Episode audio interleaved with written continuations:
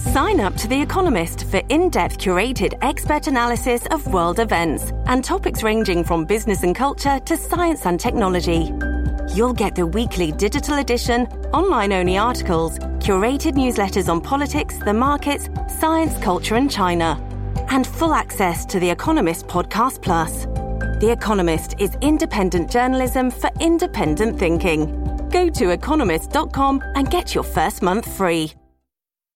This episode is brought to you by Shopify. Whether you're selling a little or a lot, Shopify helps you do your thing, however you cha-ching. From the launch your online shop stage, all the way to the we just hit a million orders stage. No matter what stage you're in, Shopify's there to help you grow. Sign up for a $1 per month trial period at shopify.com slash special offer, all lowercase. That's shopify.com slash special offer. Hi everyone, just a note this episode contains references to mental illness, suicide, and self harm. If you feel you need someone to talk to, whatever you're going through, you can call the Samaritans for free from any phone on 116 123. Mathilda, have you ever felt unwell and then Googled your symptoms to try and find out what's wrong? okay, I have learned just about enough in life to know that that is a terrible idea. But the the one time I fall into that trap again and again, it's it's the one really big irrational fear I have, and that's getting pregnant. and sometimes I'll Google things, and all roads lead to me being pregnant. I don't know if you know just how many symptoms I have of pregnancy. It's nosebleeds, it's dizziness, it's What? whenever I get like a little spot or a breakout, look it up, pregnant. Right. But this is exactly it. We're all guilty of Googling our symptoms because it seems like the simplest and easiest thing to do. But here's the thing if you search something and Google tells you you're pregnant or your head's about to fall off, you're probably able to rationally say, okay, I reckon that's not going to happen or that's not true. But more and more, people have been turning to online spaces to help them self diagnose mental health conditions and neurodivergence. And sometimes that's been really great. Yeah, I guess because online spaces like TikTok and Instagram, whatever my personal relationship with them, I know that they can be really good at community building, be really good at making people feel less alone. Exactly. But on the flip side, mental health professionals have seen a rise in misdiagnosis because of these spaces. And you know how an algorithm works. You search hoop earrings, and your whole feed will be hoop earrings and related jewelry within minutes, basically. Right, false bias, also such a good example for you. Helena loves a hoop. I do love a hoop. Yeah, algorithmic bias, that is that that's the term, isn't it? If you search anxiety or even a symptom of mental health condition like insomnia, you are likely to get more and more content on that topic. So I can see how when it comes to diagnosis it's a double-edged sword. Right, and exactly. And this episode, I'm going to be speaking in a personal capacity too, which is something I haven't done before. But I've previously been diagnosed with depression and generalized anxiety disorder and a few other things along the way. But when I was a teenager and I got diagnosed, we didn't really have social media in the same way as it exists now. And do you think that if you did, you would have found it a help or a hindrance? Well, that's what I've been trying to find out.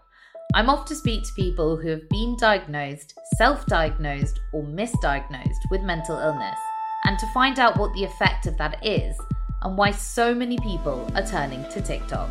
And I'll see you back in the studio with some very special guests to discuss everything around this media storm. I just didn't want to be alive anymore. I'm sorry, I don't believe a word she says, Meghan Markle. Post COVID mental health issues. growing concerns about the impact of social media on children's mental health into whether health. the government's delivering its promises on children's mental health. Almost half of teenage boys don't talk to their dads when they're depressed. The path to treatment is a long one.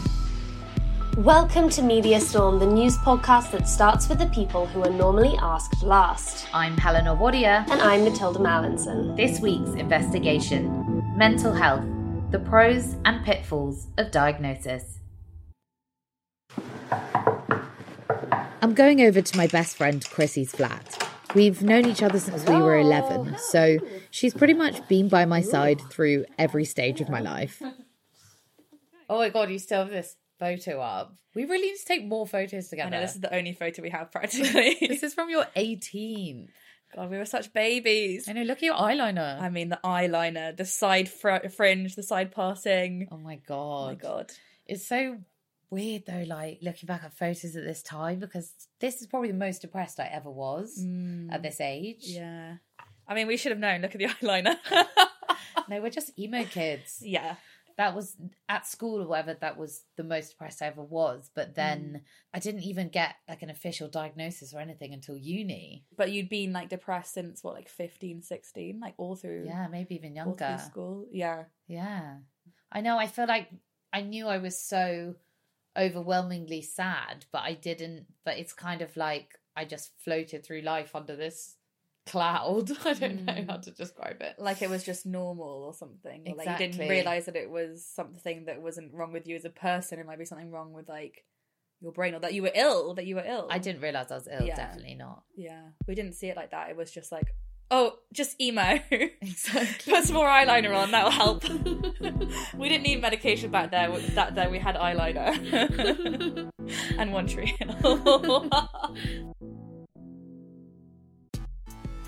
Yeah. So went to a doctor, got the official diagnosis of depression. He gave me antidepressants. And honestly, like, I just remember feeling like so relieved. There was like a real sense of comfort from being like, okay, this is a medical issue and I know what I can do mm. now and I can take this medication and I can go to therapy and and there was just, yeah, I just remember feeling like really relieved and like I don't know, in a little bit more in charge of it for the first time ever. Hmm. But then it wasn't actually until another couple of years after that when I had that breakdown when traveling hmm. that Yes, yeah. I actually saw a psychiatrist and started with my regular now regular therapist. Hmm. But it was also really strange because it was so I had that official diagnosis of depression. I've also had an official diagnosis of anxiety. Oh my mm-hmm. god! Also, I found this prescription when I was looking through my stuff earlier, which would look. Oh my, oh my god, Valium? Yeah, I Mate, why didn't you cash this in? I mean, that could have been helpful, I'm sure. But yeah, I Under mean- medically supervised and advisable circumstances. Only. Well, only. but obviously, yeah, so somewhere along the way I had anxiety bad enough for Valium. And when I first saw the psychiatrist, I he also said that I might have a form of bipolar, which is mixed affective disorder. And actually my medication was altered for that because at that time I was experiencing really, really high highs and really, really low lows. Hmm. And I think and now I just think, do I have that? I mean, yeah, I definitely remember when you got the bipolar um, one because that's a biggie. That's one that you remember. like Yeah. that's one that feels quite significant and almost like a little bit different to depression and anxiety in some ways. But I don't remember it necessarily changing much. I think you. I remember you mentioning it, but then it was kind of like, okay, cool, like another one, another one under the belt. Add it to the list. Add it to the list of Um, diagnoses. But I don't remember that necessarily like ch- like it didn't like changing much about how I saw your you or your mental health or how you saw your you or your mental health. No. And it's weird because like now I'm mostly stable, go to therapy when I need it, and I know I have depression, I know I have anxiety, but I also know I can manage it. Um and I don't know about all the other diagnoses I've picked up along the way, but a part of me thinks, does it really matter? I can't talk right now. I'm doing anxious girl shit. Put a finger down weird anxiety symptoms you thought nobody else had. If you're right brained, you'll see a fish. If you're left brained, you'll see a mermaid. If you have a neurodivergent brain, you're going to see the donkey from Shrek. Stuff I didn't realize was ADHD related, part 3. More ways OCD can show up. Hidden signs of depression. You're always slouching. Hidden signs of OCD. That's a selection of videos from a very quick search on TikTok. On the app, the hashtag BPD, or borderline personality disorder, has 3.7 billion views. Hashtag bipolar has 2 billion, and hashtag DID or dissociative identity disorder has another 1.5 billion views. A search of the hashtag depression on Instagram at first brings up a message that says, Can we help? and a button to click to get support if you're going through a difficult time. And then the search returns more than 25.3 million posts. So, in what ways are people turning to social media? I did. I knew that I had depression. Like I knew that that, that was something that I'd been struggling with. That's Thea Rickard, a 22 year old journalist who lives in Bristol. Thea found social media to be a positive step towards diagnosis it felt like a massive word and I felt like I had no right to say it, partly because on the face of it I had a really lovely life. Um, I turned to kind of pages on social media that talked really openly about mental health, talked about what depression was, what anxiety was, and I think that was kind of my first point of contact for realizing that I firstly wasn't on my own and also secondly these were very legitimate things that I was feeling and that I could go to the doctors for and that I deserved to go to the doctors for as well. I think without social media, I really hate to think about where that would have taken me because I don't know whether I would have gone to the doctors. I would say though that social media can be really, really negative in terms of mental health. There's a lot of enabling that goes on. There is a lot of like people talking about suicide in a very unproductive way on Tumblr and massively glamorizing it as well. Like I remember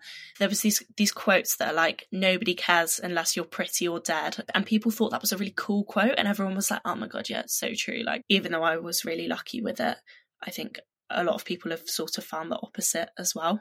I mentioned before that hashtags like bipolar have around 2 billion views on TikTok. The hashtag ADHD that has 14.5 billion views. Although ADHD, attention deficit hyperactivity disorder, is not a mental illness but a neurological disorder, I think it's important to mention here as it shows the real impact of self diagnosis. Many doctors are noticing an increase in patients showing up to their offices wondering if they have the condition. Lauren, an American business owner living in London, was one of those patients. I noticed that I was different, but I didn't know it was ADHD. And because I've been learning so much on TikTok, I, I mean, amazing Excel training tips, like I just amazing tips on there. Uh, I went on there and put in ADHD and was flooded, absolutely flooded with what it looks like in women. I was mostly following women with ADHD, but there was information from what symptoms can look like, how it can affect you at work, how it can affect relationships, how you can fight for a diagnosis, what medications are out there. It was very helpful. When you started viewing content on TikTok about ADHD, did you notice that more and more content about ADHD was then coming up, for example, on your For You page? 100%.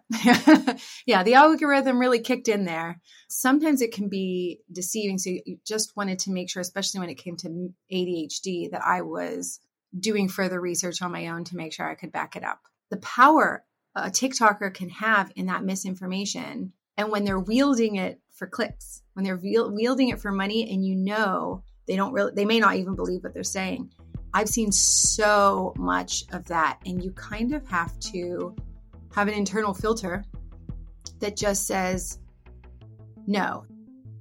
Zoe Aston, psychotherapist, mental health consultant, and author, has seen how social media has affected her younger clients when it comes to diagnosis. My Gen Z clients seem to use social media to identify things. I had one client who um, sort of kept coming up with more things. If we are in therapy to solve one problem or in treatment to solve one problem, if we're attached to having a problem, then it's very easy to go out and be like, oh, I've got tic, or I've got um, this hair pulling problem, or I've got an eating disorder now, and kind of bring that in and kind of re problemize yourself over and over and over again. If someone came to therapy and was like, I saw this thing on Instagram. Do you think I have autism or a personality disorder? I would use what I know about that person so far to be like, I've never thought that about you. So the likelihood is you probably don't. But if you want to explore it as a potential thing that you want to work on, then absolutely let's do it. One study published earlier this year discovered that of the videos selected and analysed under the ADHD hashtag on TikTok, 52% of them contained misinformation. And the studied clips had an average of 3 million views each. So here's the double edged sword social media can destigmatize conditions like ADHD and encourage people to seek help. But unqualified content creators can also be perpetuating myths that lead to misdiagnosis. And that can be dangerous. Suddenly, I was like stuck in this OCD bubble. Like all my social media was like OCD related. I think like the Googling must have like triggered the algorithm. From one Google? Yeah, from Wow. one Google. Zeynab Mohamed self diagnosed with OCD or obsessive compulsive disorder after listening to a podcast about the condition and then Googling her symptoms. Every post and video, I was like, yes, I've definitely got it. I know it sounds really silly to like saying this out loud now, but like those little videos when they have like checklist and you check all the symptoms, you're like, okay, I might have this. And then when it happens again and again and again and again, you're like fully convinced. Can you describe some of the content that you were seeing? You mentioned the checklists. Yeah. I think it, all of them were similar. They'll have a person and then they'll have like uh, different words like popping up on the screen with all the symptoms and stuff. So loads of those type of videos or videos that will say like, you've got X if you do this, this and this. Oh, I know this, again, this sounds very silly. But know, there's like videos where they'll show you like a picture and they'll say, if you see this, you've got a neurodivergent brain and you're like okay all these little videos like work together to like really convince you that you've got this Now, you wouldn't classify yourself as somebody who has OCD. Why is that? What changed? after a couple of months it was happening again with adhd i was like surely i can't have adhd ocd and i was like i mustn't be the only one that thinks that i've got all like all these mental health illnesses and I found in the British Medical Journal a piece in there that said psychiatrists have found that young women were coming to them with a, self diagnosis rather than coming to them for a diagnosis. And the common link between all of these young women were that they had consumed high levels of mental health content on social media, specifically TikTok. I was like, oh my goodness, I've done this. And I was doing it again, and I could like see the same similar thing happening again. It's like watching a beauty video on TikTok. You take what they have in the video and you apply it to yourself. And I was doing the exact same thing. I was like taking this mental health experience of this other person and applying it to my life. When you thought you had OCD, did you ever think about getting medical help? I did. And so when I did Google it initially, I went on the NHS website. But I scroll when you scroll down, it'll give you like the waiting time. And it was like a couple of months just to see a doctor for like a consultation. And I was like unsure. And also, it's in the height of the lockdown, and I didn't want to add, like, sh- I felt bad adding strain to the NHS. And also, I was like, oh, yeah, I've got social media. I can, like, turn to social media because I can get my information there. Waiting times are just one of the reasons people seem to be turning to social media. For Jack, misdiagnosis has plagued his life for over 10 years. Jack thought he might have ADHD and went to his GP. After a long wait, he finally saw a psychiatrist who misdiagnosed him. I saw him, and within the first 10 minutes of meeting this guy, he literally just went, I know what it is, you've got bipolar, and just stopped it like that. And then he said, But carry on saying what you're saying. Like, he interrupted me, like, you know. And then by the end of it, he was like, I've changed my diagnosis. You have autism, Asperger's. Hard to recognize by the naked eye, he said. These were his words. And that, that stunned me because it's like, from what I understood of autism at the time, I was like, that's not me. Like, I've got ADHD. And, you know, where, how are you just throwing these things out there? So unprofessional, you know, in the first 10 minutes to assess someone. And he's prescribed me a medicine called olanzapine, which is um, a heavy antipsychotic medicine. That medicine just knocked me out. I couldn't wake up. I constantly ate and I put on three stone and I had no libido. And I was just like, you've broken me. I come to you in a vulnerable state and I've become more vulnerable, I've become more broken than I was. An ADHD specialist found Jack definitely had symptoms of ADHD, but didn't want to put him on medication for it right away, given the traumatic experiences Jack had had with wrongly prescribed medication. Instead, he suggested Jack get CBT, or cognitive behavioral therapy, a type of talking therapy. Jack reached out to a psychologist for the CBT, but I pursued CBT, which became an uphill battle. Everyone was like, Why do you need CBT? It's not the golden ticket. And I was like, Because I need to work on my anxiety so that I can go back and get reassessed and get medication for my ADHD. And everyone put me off getting CBT, even though that was the next step I had to take. So eventually I got referred. And at the end, he just basically told me, in his own words, that I don't think there's anything wrong with you the way you describe about your anxiety or your symptoms. I think you just need a job and stability because you lack it. And I, I was gobsmacked. Thea, who you heard earlier, had similar complications when trying to access free mental health care. So I walked in and I started crying pretty much immediately. And I told them that I had had thoughts about ending my life, that I had had thoughts of harming myself, and that I couldn't really imagine life anymore and felt sad all the time. And they gave me a leaflet and sent me on my way. And so that was my first kind of interaction with the NHS and kind of mental health services in general. And obviously, if you've been spending years invalidating your own experience and that happens, it's, you know, it's not like a, it's not a great thing. How long did it take to get an official diagnosis from first reaching out to a medical professional? I think it took about two months. And I know that doesn't sound like a long time, but I think it felt really long because I was also going to the doctors like every week because I was like, please help me. You know, like it felt like I got the impression that I was annoying them and that I was wasting their time. I think sometimes how lucky we are to have the NHS is often harnessed to make us feel bad for using GP's time. And that's definitely how I felt um, in that moment. The number of people seeking treatment has grown at a fast rate, accelerated by the COVID 19 pandemic. Mental health services in England received a record 4.3 million referrals during 2021 alone.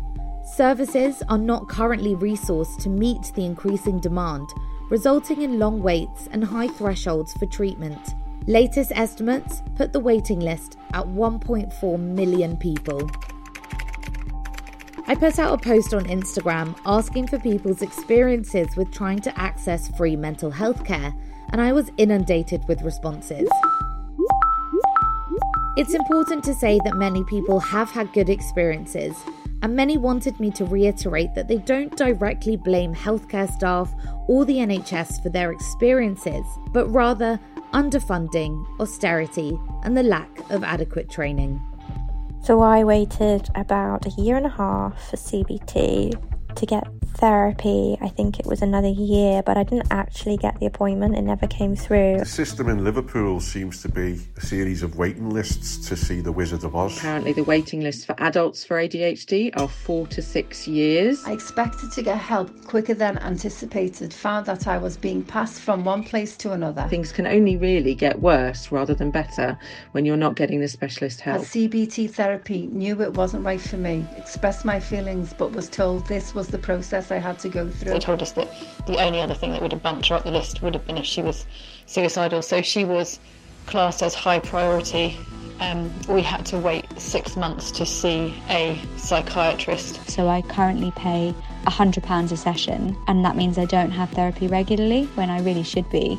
Um, I have it when I reach a breaking point. He was assessed and he needed to be sectioned. There wasn't any available beds. Uh, my experience over the last 50 years, nothing really seems to have changed. In the end, they had to admit him to A&E because, you know, he, he needed to be somewhere where he could be kept safe. I, I just think so many more of our young people are going to end up taking their own lives or having long-term mental health conditions because they're not getting the treatment that they need. It's very difficult to access that kind of support again once you have already been through the system if you've been deemed sound of mind and able to support yourself, it's very difficult to access free or affordable mental health support. Because the system is so overloaded, the waiting list for a private psychiatrist was even longer. That really getting him the free help that he really, really needs, because he can't afford, as a schizophrenic, any paid help is absolutely impossible. And uh, you really need to be on it daily. And he isn't because he's got schizophrenia.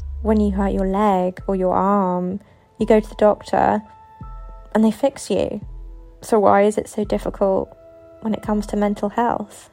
Is it any wonder more and more people are seeking out a community online for something they can't find in person? There is always a sense of if other people are experiencing it, I feel less alone. And ultimately, you know, one of our core human needs, our basic human needs, is to feel like we belong. And do we seek firm answers and clear diagnoses because of how the media reports on mental health? That takes us back to the studio. Thanks for sticking around.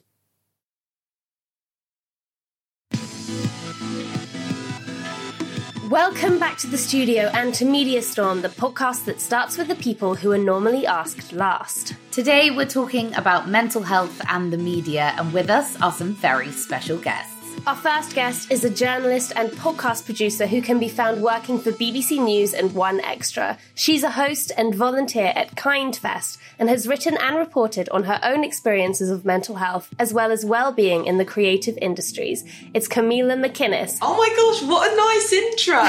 Thank you. I didn't even write that. I was so honestly, I was sitting there smiling like, oh my gosh, yes, that's me. Thanks for having me. We should get that every time we walk into a room. Oh my gosh, if only, yeah. Our second guest is a writer and activist who has published two Sunday Times best-selling books and is the co-founder of the activist collective The Pink Protest. Her second book, It's Not Okay to Feel Blue and Other Lies, saw 70 people sharing their powerful, funny, and moving stories exploring their own mental health. It's Scarlett Curtis. Hi, Scarlett. That was also a lovely intro for me. Thank you, guys. We're going to start by looking at how the mainstream media has shaped our ideas of mental health. And while the media is often excellent at helping raise awareness of mental health initiatives, there are some common tropes and pitfalls it can fall into.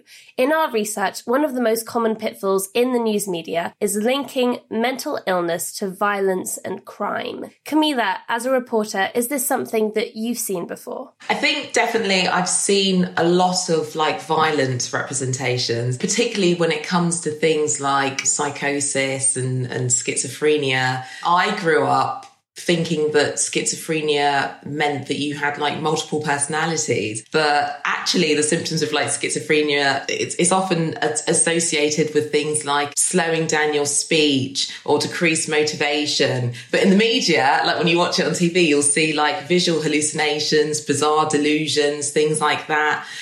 I think ways to kind of get around this is is actually working with people with like lived experiences. So I remember, and we actually had him on our podcast. There's this amazing guy called Antonio Ferreira. And um, he was diagnosed with schizophrenia. And um, when EastEnders was doing a, a line, um, a story with a character that had schizophrenia, they got Antonio on board to actually like guide them, give them guidance, help them. This is something that I think that but um, the media and news organisations should be should be utilising when they're covering these kind of stories. As a person who was diagnosed at a very young age with a lot of mental illnesses, that was what I'd seen about mental illness, right? Like no one in my life had really spoken to me about their experiences with it. And I got left that doctor's appointment thinking that my life was kind of destined to be a life of violence or misery or like something really dark. We need to hear more stories about people living with mental illness. And that's a huge part of what I've tried to do. Like most of this reporting is on people who haven't received the help they need and have reached this real, real end point. These diagnoses don't have to be a death sentence. And yet we're only reporting on them when they get to the point where they've been so ignored and abused that they end up in a really horrible situation. Like we live in a country where 16 million people have mental illness and 75% of people aren't receiving help. I think the average wait time for young people for effective treatment is 10 years. The story should be that the help isn't there. The story shouldn't be like the worst case scenario because that terrifies people that are going through it themselves. I just completely agreed with that. A lot of the onus that we see in like the media and these kind of portrayals is on the individual. Yeah. And not like the society. And I can talk about it from like in a personal capacity. I've been on the waiting list for counselling for um, over two years for NHS counselling. Just just waiting, waiting, and waiting. I've I've had um, suicide attempts, things like that. Felt really, really low. It's something that you, you see it on TV, you hear it on the radio. There's this huge stigma. I remember when I. Um, and I've spoken about this before, so my mum will forgive me.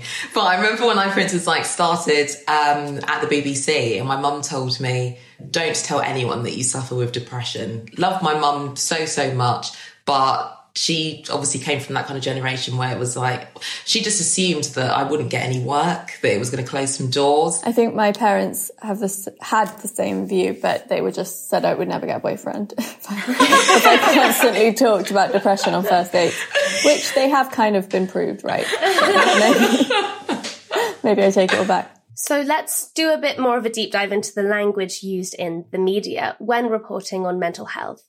I think something that often catches us out is using sensationalist language. Terms I've come across in tabloid headlines include psycho, nutter, crazed rampage. Have you guys seen language like that that you think is guilty of using mental health to create fear rather than understanding? Yeah, I mean, something I've seen is, and often it will be quotes in an article in that they'll say this person was bipolar. That's something that I've seen. Oh, he was behaving, he was so bipolar. And that will often be like, it won't necessarily be in like a headline, but it'll be when they're quoting someone that said something. And I'm thinking, could, can you have asked them the question again or maybe not put in that quote? Bipolar is, is a diagnosed mental health issue. On that, Kamilah, like I know I've been guilty of in the past when I was younger saying, like, oh, I'm so OCD about that, or like, um, oh my God, he was such a psycho. I had a friend that would always say, um, oh god that person's so psycho he's crazy and it really really actually upset me it plays a huge role in the fact that mental illness unlike any other disease becomes an identity i've suffered with a lot of physical illness as well and it, it was so interesting to me seeing that difference because when you know I, I i had a back problem and i couldn't really walk but i was just me going through something. Whereas as soon as i started to be open about being diagnosed with depression and anxiety and OCD and you know all the labels I'm collecting like Kim Kardashian you know you feel that's becoming your identity. Like that's who you are. You're like I am depressed. I am bipolar. You know it's never like I'm suffering from this. I think that a trope we fall into and the media falls into is that are you sure you're depressed because you you seem so happy and it's that kind of thing of like confusing emotions with having a mental illness. And that's probably because of seeing it on, on in the news or on, or on TV programs, and you just see this this exaggerated, dramatic character just completely consumed by their their their feelings and what they're going through, which is something that people do go through. But it, like you said, Scarlett, it's not their whole identity. More often than not, their disease is being used as a plot device. You know, if it's yes. scripted TV, like there's a reason they have that disease, and it's to propel some kind of storyline. It's true. Because can you imagine Coronation Street if like the the shopkeeper just had depression and how confused people would be? Where's this going? No, it's not going anywhere. It's just his life. They're not going to end up stabbing someone. They might take a few days off work sometimes, but yeah, that's it. They're not going to bury someone alive. What? exactly. Mad bonkers. Oh, I can say that as well. You can say it a really particular theme that comes up both in fiction and in news media. It is suicide. I feel that it's kind of the one area of mental health in which all journalists are, in theory, given some training. And one of the most common phrases that members of the public will use when talking about someone taking their own life is committed suicide. Whereas most newsrooms are aware of the Samaritans media guidelines, which say to avoid using that. Scarlett, do you have uh, insight to share with us as to why that is? You know, suicide used to actually be a crime. So to take one's life was something someone committed, like they would commit a murder or commit a robbery. I personally use the phrase died by suicide, reminding people that this is an illness and it's it can it's an illness with a really high death rate as as horrific as that is. You spoke earlier about uh, mental health being used as a plot device. I wonder if this is something that happens in with suicide because again in the news media you are trained to not report on methods of suicide Mm. and this is because of the really well documented is it called the Werther effect which is I don't know if you know the history of that but there was a Goethe novel in the 18th century called The Sorrows of Young Werther. It was about a kind of spurned lover who takes his own life and it triggered a wave of copycat suicides and now that term is used to describe the phenomenon when a highly publicized suicide event results in a mimicry of suicide and so in the news media we're definitely told not to report on methods of suicide i don't know is that something that we always comply by i feel like i definitely have seen yeah Kamilah you're nodding your head Mm, I know, I am nodding my head because I have. I remember what happened with Caroline Flack. I saw her method of suicide was was reported everywhere. yeah It really, really, I found it really, really upsetting. I found it quite irresponsible. And something that, that I think is important for journalists and people to weigh up is do you need to say this? Is this actually necessary for the story? Do you need to add in those details or is it actually just sensationalizing it? There's that, that fine line that can be crossed between news and gossip. And it's really upsetting when it, when it happens in both the print media and TV, they'll try to link a suicide to like one particular event or a particular bad day. You know, you'll read a story and it's like she had a fight with her boyfriend and then this happened. And it's the same in TV. It makes me so angry. You know, someone will get some bad news and then walk to a bridge and it'll be like the cliffhanger of the episode. And that is just so kind of the opposite of what we know about suicide. Like it's very rare that someone will take their own life who hasn't thought about it for a long time, who hasn't attempted it before. that also implies you're right i haven't thought about that before but that re- really also heavily puts blame on Yeah. one individual the person they had a fight with the person they broke up with in a way that surely must create so much trauma for people who have been in these real life situations Yeah, I mean, there's so much guilt involved anyway, and people are always looking for blame. And and the truth is, like, you know, again, you don't do that with any other disease. It's all topsy turvy. It's about thinking about their family and the friends of the person who has died because nowadays, with the fact that everything's online forever and everything's on social media forever, it's not really a case of tomorrow's chip paper anymore. Their family and their friends will be seeing that coverage for years to come. If they have children, their children will be seeing that coverage for years to come. There is a lot to be said for journalists to be thinking about the dignity of the people who are close to the pe- person who has died. I think sometimes they're not thinking about it. I think they're thinking about getting the scoop and they forget that there's real lives and, and humans involved. Mental health issues don't discriminate, but I wonder if the media does a good job of actually showing that. And what I mean by this is there are many ways that mental health can affect someone depending on their race or their gender or their sexuality or their class. When I think about or look at uh, most articles on mental health, they often have a stock image of a white woman with her head in her hands. I wonder if you guys think that this portrays just that one view of mental illness. It definitely does. Particularly in things like there's like the trope of like the, the strong black woman and that, that we're not allowed to cry. We hear a lot of stories about men and suicide, but what you don't hear about are black men and suicide and that they're actually more at risk. You know, the majority of journalists are white and so tend to report on stories or are more inclined to report on stories about people that look like them that they can relate to. And that's, that's a fact. Like there's research into that. that stock image of a white woman like goes so much deeper. You know, mental illness can affect everyone. Like you're never above it, no matter how much money you have or privilege you have, but it doesn't affect everyone in the same way. And I think it's, it can be hard to express those two things at once. The truth is it doesn't affect everyone. The access to treatment isn't the same. The way you're then treated when you get there isn't the same. Even like stigmas we've seen are so not the same across different cultures, different classes, different like groups of people. But I also think it goes really even deeper into symptoms aren't the same. So often what we have and what doctors have and what the media has on like the symptoms of a certain illness are the symptoms of that illness in a privileged straight white man.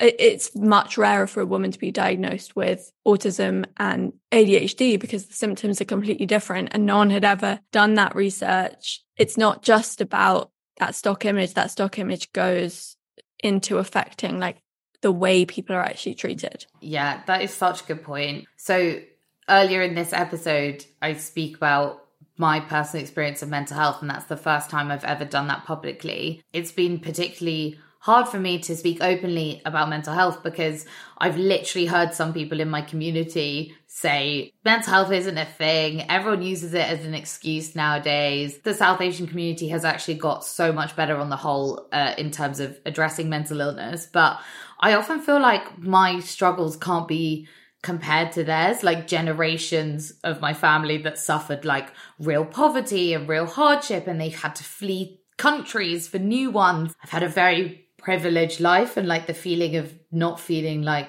i should be depressed massively deterred me too again this is about identity right? Like you never say i shouldn't have cancer because i didn't go through all this in my childhood. Like we're not we we don't think of these things as diseases. They think we think of these things as things we have the right to feel or not feel or like should be ashamed of. It's so we're just still so twisted in the way that i think we talk about all these diseases. Oh my gosh i'm so looking forward to to hearing your story. I, I really really am Kamilah, this is where we lose you, but first we just want to say a massive, massive thank you and ask where can people follow you and do you have anything to plug? Oh, oh wow, oh this is lovely. Oh well, first I just want to say thank you guys so much for having me. It's been lovely speaking to you all. I've learned so much.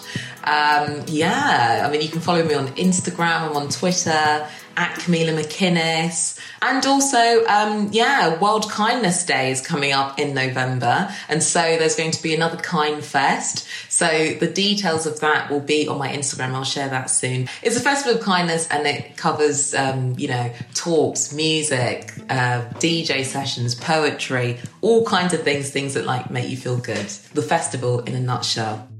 Time now to look at recent headlines around the topic of mental health. Our first headline is this from GQ. It worked for me. GQ writers share one change that helped their mental health. It is important to note that this article does start with the caveat there are no simple one size fits all solutions to mental health, but what we want to talk about is mental health content for the sake of content. It was World Mental Health Day on Monday when this article was published, and we saw a lot of media listicles like this one. Now, a listicle by definition is a non-expert piece that's easy to throw together based typically on online trends the piece, I can see it's quite lovely to put together. You ask your staff what are their coping mechanisms. People talk about walks and escapism. But when I'm scrolling through this piece, I'm seeing ads for body conditioning exercise regimes and expensive luxury getaways. And I wonder if it's fair to ask whether GQ is using Mental Health Day as an excuse for an easy content piece that will get more advertising revenue or is that just super cynical? Look, like, I don't think anyone is like in a black tower being like, I'm going to use this illness to make money. You know, I just think it's how the world ends up working in the media landscape that we're in. I personally made a decision, you know, because I do publicly talk about mental illness a lot to never always just share my experiences, not my advice. You know, when I was first going through this, when I was really in the depths of it, like I got really stuck in a black hole of advice and things I should be doing. And it almost became a symptom in itself where every day I felt like I was failing as a mentally ill person because I wasn't doing yoga, I wasn't meditating, I wasn't walking, I wasn't, you know, eating all the right things that they tell you to eat. And this is probably the more cynical side is is it has become an industry. Like there's a huge amount of money being made here. The amount of things I've bought because they promise to calm me down or you know there's a thing in here about an acupressure mat and that's a purchase and you know when you're when you're struggling and you're searching for anything that might be able to help you're going to spend the money on it and you can end up just spending so much money and so much time stuck in these loops. I think articles or listicles like this and similar to this one can also fall into this uh, trope of oh just go for a run and you'll feel better. There is a way in which that kind of advice can be quite triggering. You know i very much got the go for a run and get an acupressure mat advice so it can be quite trivializing that kind of content. Yeah and also i think it's just often coming from people who haven't experienced it because like the last thing I can do when I'm going through a depressive episode is run. You know, I can't even get out of bed. The next set of headlines we'd like to talk about are to do with the case of reality star Yasmin Oukhellou. Yasmin, known for being on the reality show Towie, was in a car crash in Turkey in July, which sadly killed her ex boyfriend, Jake McLean. This article was published earlier this week in the Daily Mail to coincide with World Mental Health Day. It was the lowest I've ever been in my life. Yasmin Oukhellou details her mental health battle following the fatal Turkey crash which killed boyfriend Jake McLean. Similarly, The Sun has written articles about Yasmin's mental health. Yet, both these publications also publish graphic pictures and videos of the car crash scene. One article in The Sun even overlays a picture of the crash car with a picture of Yasmin and Jake together. Do these publications get to celebrate mental health while also not exactly considering the mental health of the people that they write about? I think this ties to so many things we've been talking about throughout the episode. You know, the reality is these are gossip publications or these articles being published in the kind of celebrity gossip section of these publications, they're using tragedy and mental illness as gossip. We will be ending this season with an episode that looks at death and I'm sure that something we'll look at then in more detail is the reputation that these tabloids have harassing bereaved families and members of the public when tragedies do occur.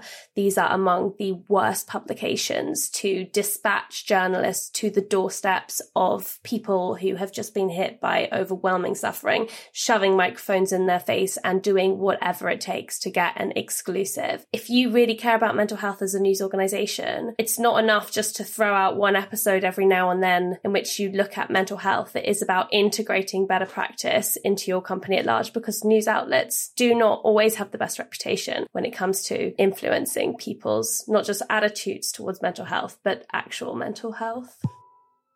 Scarlett, thank you so much for joining us on Media Storm. Where can people follow you and do you have anything you want to plug? You can follow me. I'm at Scar Curtis on Twitter and Instagram, although I never use Twitter. If you've been interested in this episode and want to know more, my book, It's Not Okay to Feel Blue and Other Lies, is a fun read, and I hope that there's something sort of in there for everyone, no matter what you're going through.